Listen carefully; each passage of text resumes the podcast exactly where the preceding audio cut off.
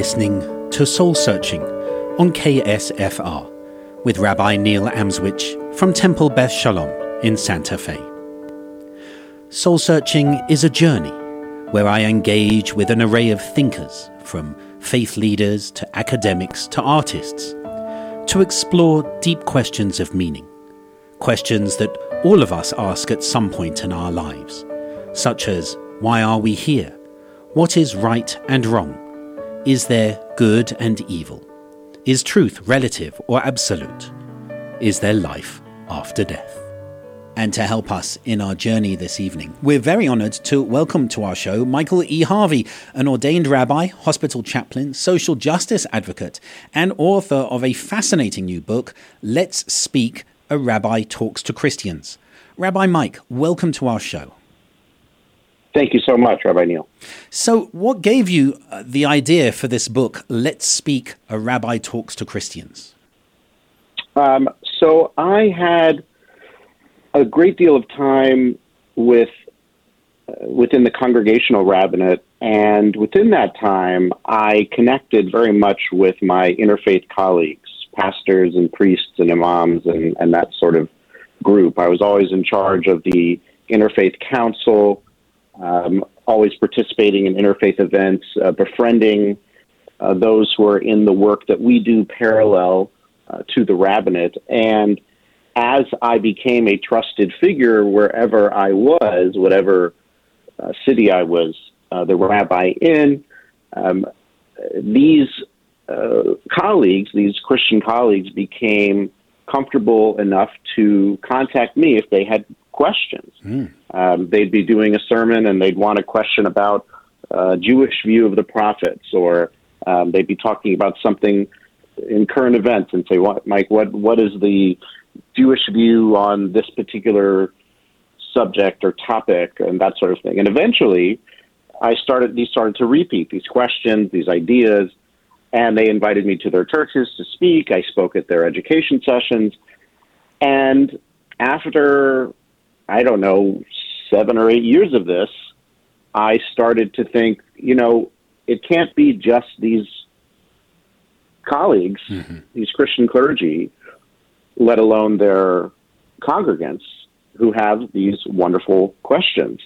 And there seems to be a, a great gap in knowledge between true Jewish history and the Christian view of Jewish history, et cetera, as I speak about in the book. Mm-hmm. And so I decided to put it on paper and say this could be a resource for Christians around the country, around the world, maybe, but certainly around the country, not just clergy, but lay people, people who are interested in diving into their own Christianity, becoming better interfaith allies, making sure that they, as I say in my book, avoid anti Semitic landmines, mm-hmm. accidentally insulting someone. I think, you know, I was propelled by that idea that um, there is there had yet to be this sort of direct resource. There's plenty of Judaism 101 books, but this particular resource for Christians to dive into what does a Jewish person think about this and what do we have that's not quite right? What's a different perspective? And I started writing, and two years later, here it is. So I I, I really enjoyed the, the, the part about landmines, uh, which you just mentioned. The um, the idea that there are landmines in Jewish Christian dialogue. Can you share just a little about that, and then I want to ask you about one specific one that you focus on. What what's the what do you mean by landmines? Absolutely, um, and I think that we could, you know, if we were speaking on other subjects, I think we could bring this to to many other um, situations where there are to cultures, to races, to religions, attempting to have dialogue. And each has their own assumptions, their own uh, particular language. And when I say language, I don't necessarily mean a foreign language, but you know, um, aspects within their language that they've grown up with or that they've accepted. And they have never been taught within their institution or their religion that what they're saying is actually quite offensive. Why would they been have been taught that, right? It takes an outsider to be able to point out, you know, what you're saying there or what you're reading there or this particular verse, whatever it is, actually is is quite harmful. And if we can do it in an intellectual exercise and educated way, the way that I do it in my book, then we can avoid, as we say, the landmines where you step on it, it surprises you, the whole thing blows up, it causes irrevocable damage, and the possibility for dialogue severely diminishes. And that's what I want Christians to be able to be armed with to say, hey, you know, I actually used to say this, now I don't say this anymore, thanks right. to this book. Thanks to Rabbi Mike, right? So right, well, if right. they want to say that, yeah, sure. sure. So, so one of the one of the landmines in Jewish Christian dialogue that you mentioned is deicide, the accusation of deicide. Why, why do you feel that that is so important to address that charge? Well, I think it's fair to say from my studies and my investigations and my research that the charge of deicide, meaning, um, for those who don't know, the idea that the Jews are responsible for the death of Jesus, the death of their Christ, um, the um, the passion narrative, the blood curse, all of these things it's clear that this is the strongest element that has created a streamline of anti Semitism mm-hmm. for the past 2,000 years. I'm not saying it's the only one, there's all right. kinds of anti Jewish aspects within the Gospels, but the charge of deicide um, creates this image of Jews, certainly the blood curse, where they said, you know, um, our blood, this, his blood be on us and our children, that it is through perpetuity, that not only were the Jews of that time collectively responsible, but Jews throughout time are collectively responsible. And there's a great deal of anger, resentment, hatred that can be put into that if it's taken literally, if it's taken, um, you know, in a particular approach. And we have seen throughout history the results of that. I mean, um, Easter and Good Friday have been the days of severe pogroms, um, you know, we needn't mes- mes- mention uh, the Crusades, the Inquisition, or the Holocaust, all of which had very much the idea of the Christ killer epithet. And that is a huge landmine when someone says, um, you know, why do Christians not like Jews? Well, the Jews killed Jesus, right? That's a huge landmine with severe implications that I've encountered so many times that um, Christians just sort of say it. You know, there's some that that just sort of say it out like as right. nonchalant, but it's so deep and so dangerous that that's one that I really wanted to focus on. And and I think literally deicide is the death of God, isn't it? And so that yes, know, that, for me, it's always been a fascinating thing because the power in that, and if one, I've heard many theological discussions with with um, Christians and others um, and Jews as well. Um, you know, God couldn't be killed unless God wanted to be killed, as a sort of way yeah. to look back on that. Or somebody said, well, I, I, I actually remember an actor um, who said, well, even if the Jews did kill him, it's not like he didn't come back three days later, so it didn't right. stick anyway. But that's not really the point, is it? The point is the anti-Semitism that no. comes from it, um, because of. And I'll mention also, you're right, exactly. I'll mention also that you know, there's the idea that if Jesus had not been murdered, the resurrection would not have happened. A great deal of their theology would not have happened. And so that's something that's called the hybrid riddle that um, was coined by Dr. Michael Cook, right? If it was indispensable for the world's redemption that Jesus' die and that the Jews were a vital cog in affecting that benefit, then why blame the Jews for Jesus' death? And that in itself is a, is a troubling you know, uh, mind bender, right? Is wasn't it a good thing? Even if you're going to blame us, you know, but right, in the end, right. it's not about that. It's about the anti-Semitism that arises from accusing Jews of, through perpetuity, of deicide. So, if one believes that he died for one's sins, then those who, according to that scripture, killed him, I don't want to say would be thanked, but that's that riddle, that hybrid riddle. And correct. You, and that was right. Mike. That was Dr. Michael Cook, right? That's correct. Um, uh, a blessed memory and one who um, truly, in his work, inspired this book. Um, probably was the number one uh, professor. He did my, you know, he helped. He was my thesis advisor. Um, he inspired me uh, more than any any of the others who I acknowledge in terms of putting this together. So Let's just stick with him for a moment before our break. Sure. In in the chapter "Let's Right a Few Wrongs," you share this lovely chart yes. from Dr. Michael Cook that compares Matthew yes. chapter 12 with Matthew chapter 22. And for, so, briefly, for those who are not familiar with those texts, can you share a little of what they say and and why you feel the comparison between the two is so important? Well, I think uh, if we speak in general first, we need to understand that Mark and Matthew have some very different views and are written at very different times and political climates. Matthew is what's known as the most Jewish gospel, uh, Mark as the first gospel. And what we start to see is little hints and aspects of a little bit more of anti Jewish rhetoric uh, as we get into Matthew. Little hints, sometimes not particularly uh, subtle hints, uh, but those that separate the Jewish Christians from the Jews at that time.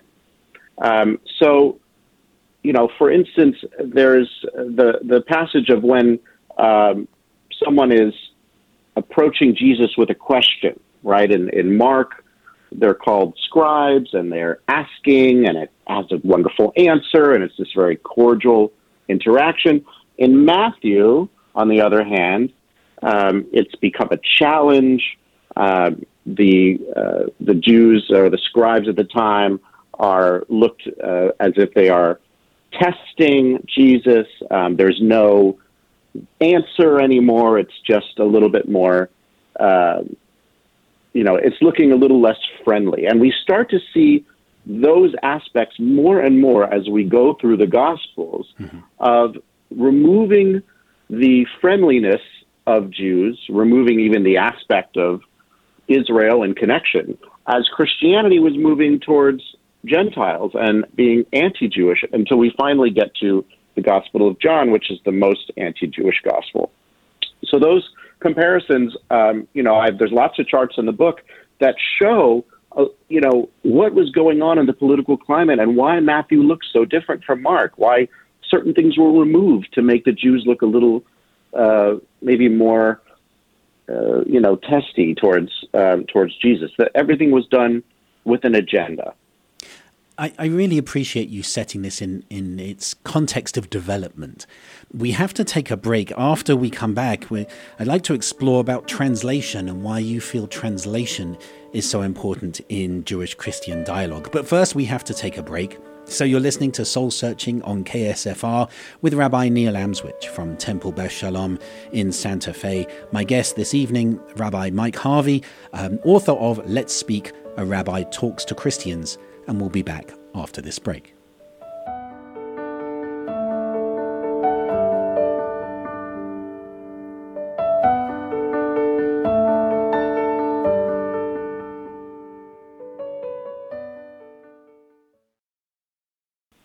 You're listening to Soul Searching on KSFR with Rabbi Neil Amswych from Temple Beth Shalom in Santa Fe and from the Interfaith Leadership Alliance of Santa Fe. My guest this evening, Rabbi Mike Harvey, author of Let's Speak, a Rabbi Talks to Christians. And before the break, you were talking about some of the potential landmines and the development of uh, some thought uh, from the Christian community about how it um, changed its perspective on the Jewish community through the Gospels. I think for me, one of the questions in, in even in a previous show, um, when I was talking with another member of clergy, and we were differing on what the text means and what the text says. So let's let's focus a little on translation because you have a, a lovely chapter on translation. Can you share some of your examples of why translation is so important in Jewish Christian dialogue? Absolutely, and um, and thank you. It, it, translation. I'm not sure if you could tell from from the chapter is is just one of the most fascinating topics, and I love to speak on it and um, the absolute complication of it all.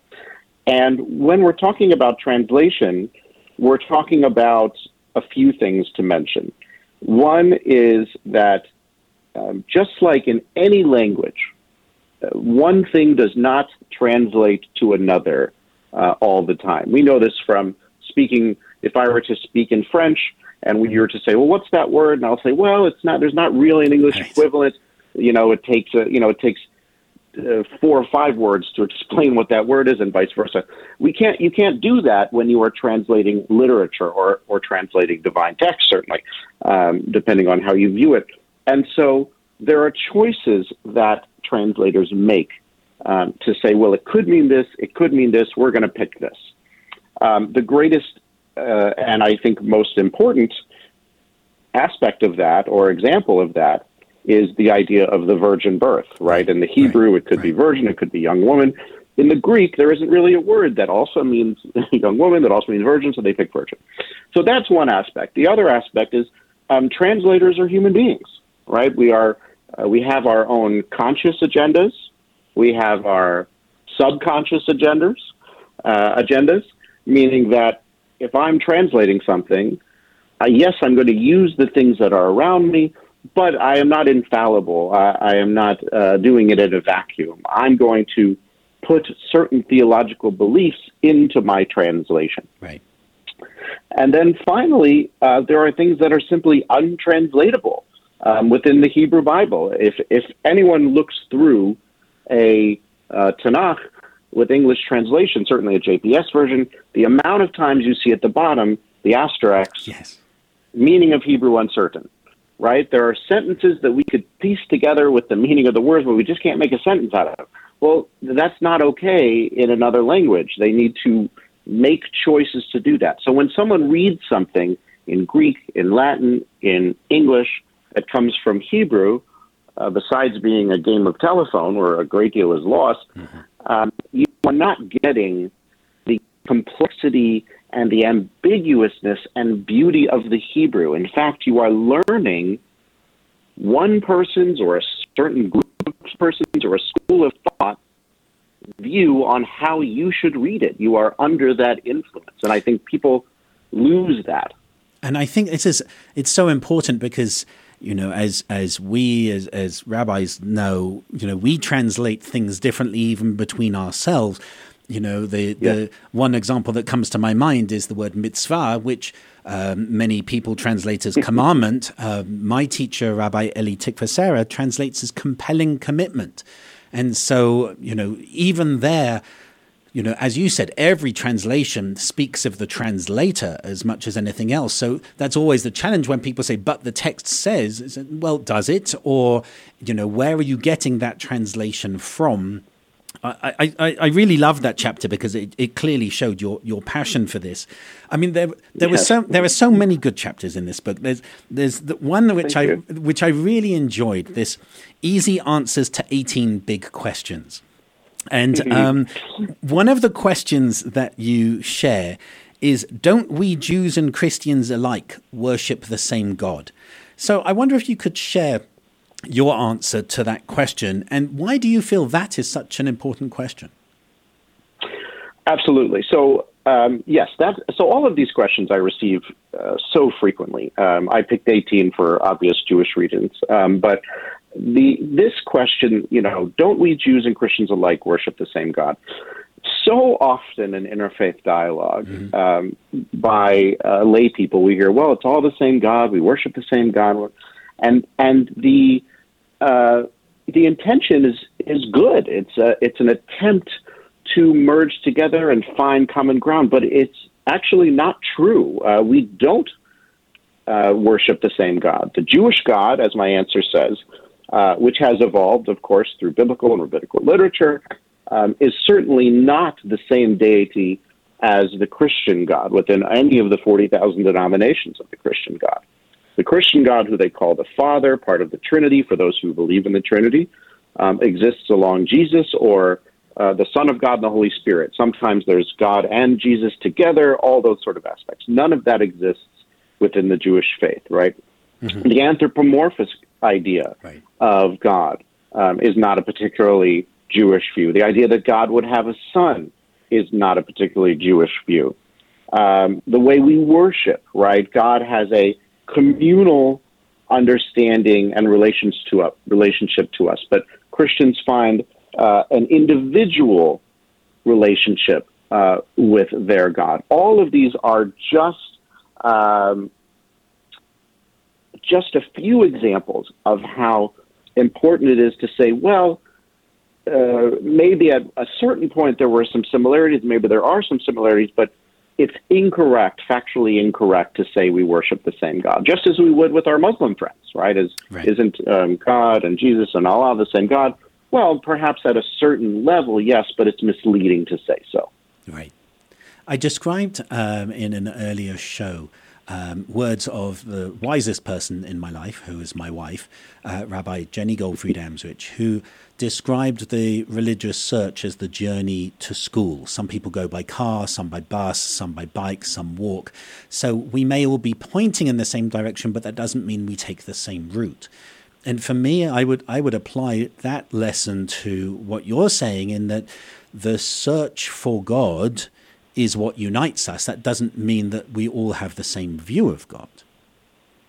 Yes, I think that's that's beautiful. I, I think that is what uh, that is at the core of what interfaith dialogue and interfaith relations can be. And to say that, you know, uh, nobody is, at least of the, of the groups that I have met, I have never met anyone who is supportive of homelessness, of poverty, right, right. of violence. Right? Uh, we're all against the the maladies of the of the world, and so if my God takes me there and your God takes you there to the same spot, and we're at the same march, we're at the same charity event, whatever it is, then wonderful. But that does not mean that we're, uh, you know, we should celebrate our diversity instead of saying, well, we're the same God brought us here.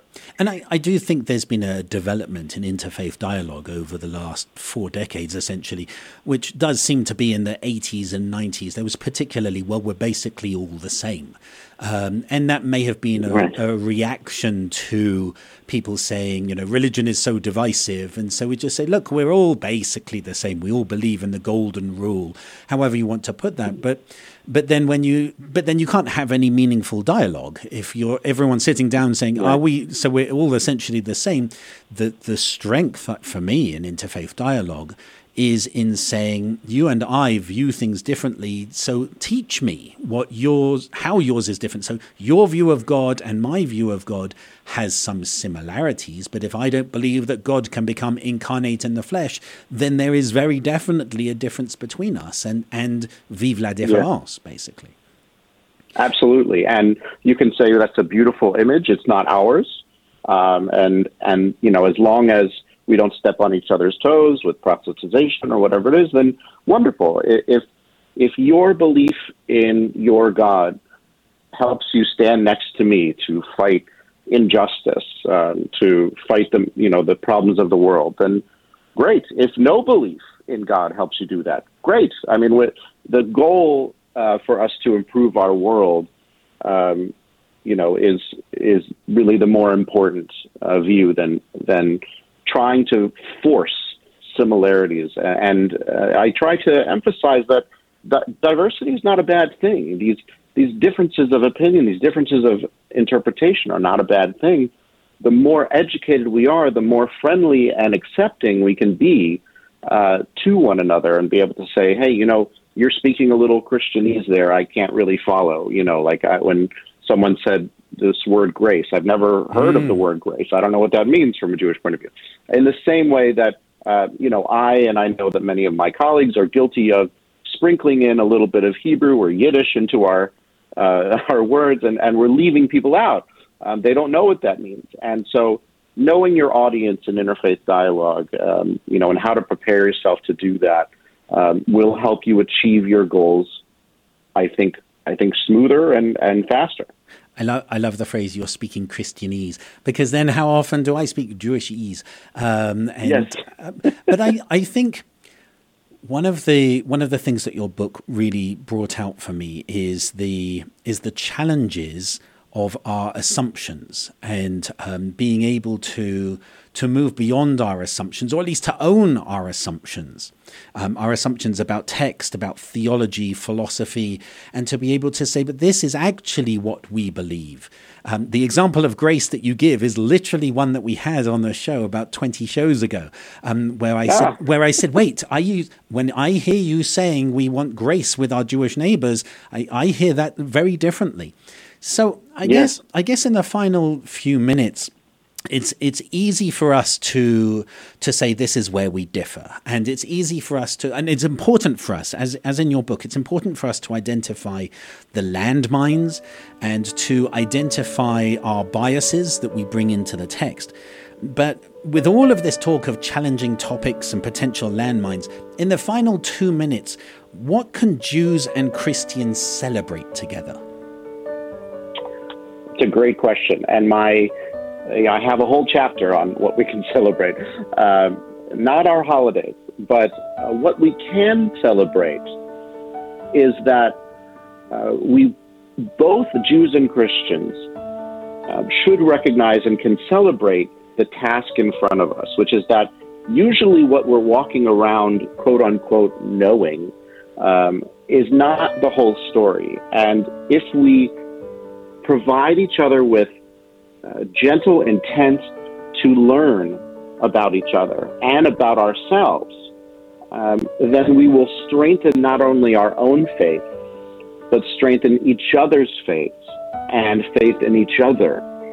Um, the idea that um, the average layperson in, in both Jewish and Christian circles, uh, there's such a gap between that and the and the rabbis or the pastors and the priests. And this book is a celebration of saying, you know, we can narrow that gap. There's little things that we can do to make you feel that you have, have a little bit more confidence in what you're doing as you engage in interfaith dialogue.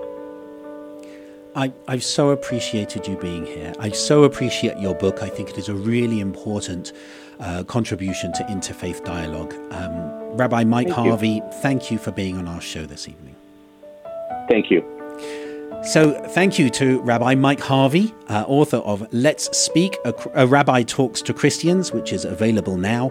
Thank you for coming on to our show. You've been listening to Soul Searching with Rabbi Neil Amswych from Temple Beth Shalom and from the Interfaith Leadership Alliance of Santa Fe. Until we return again in two weeks' time, keep searching.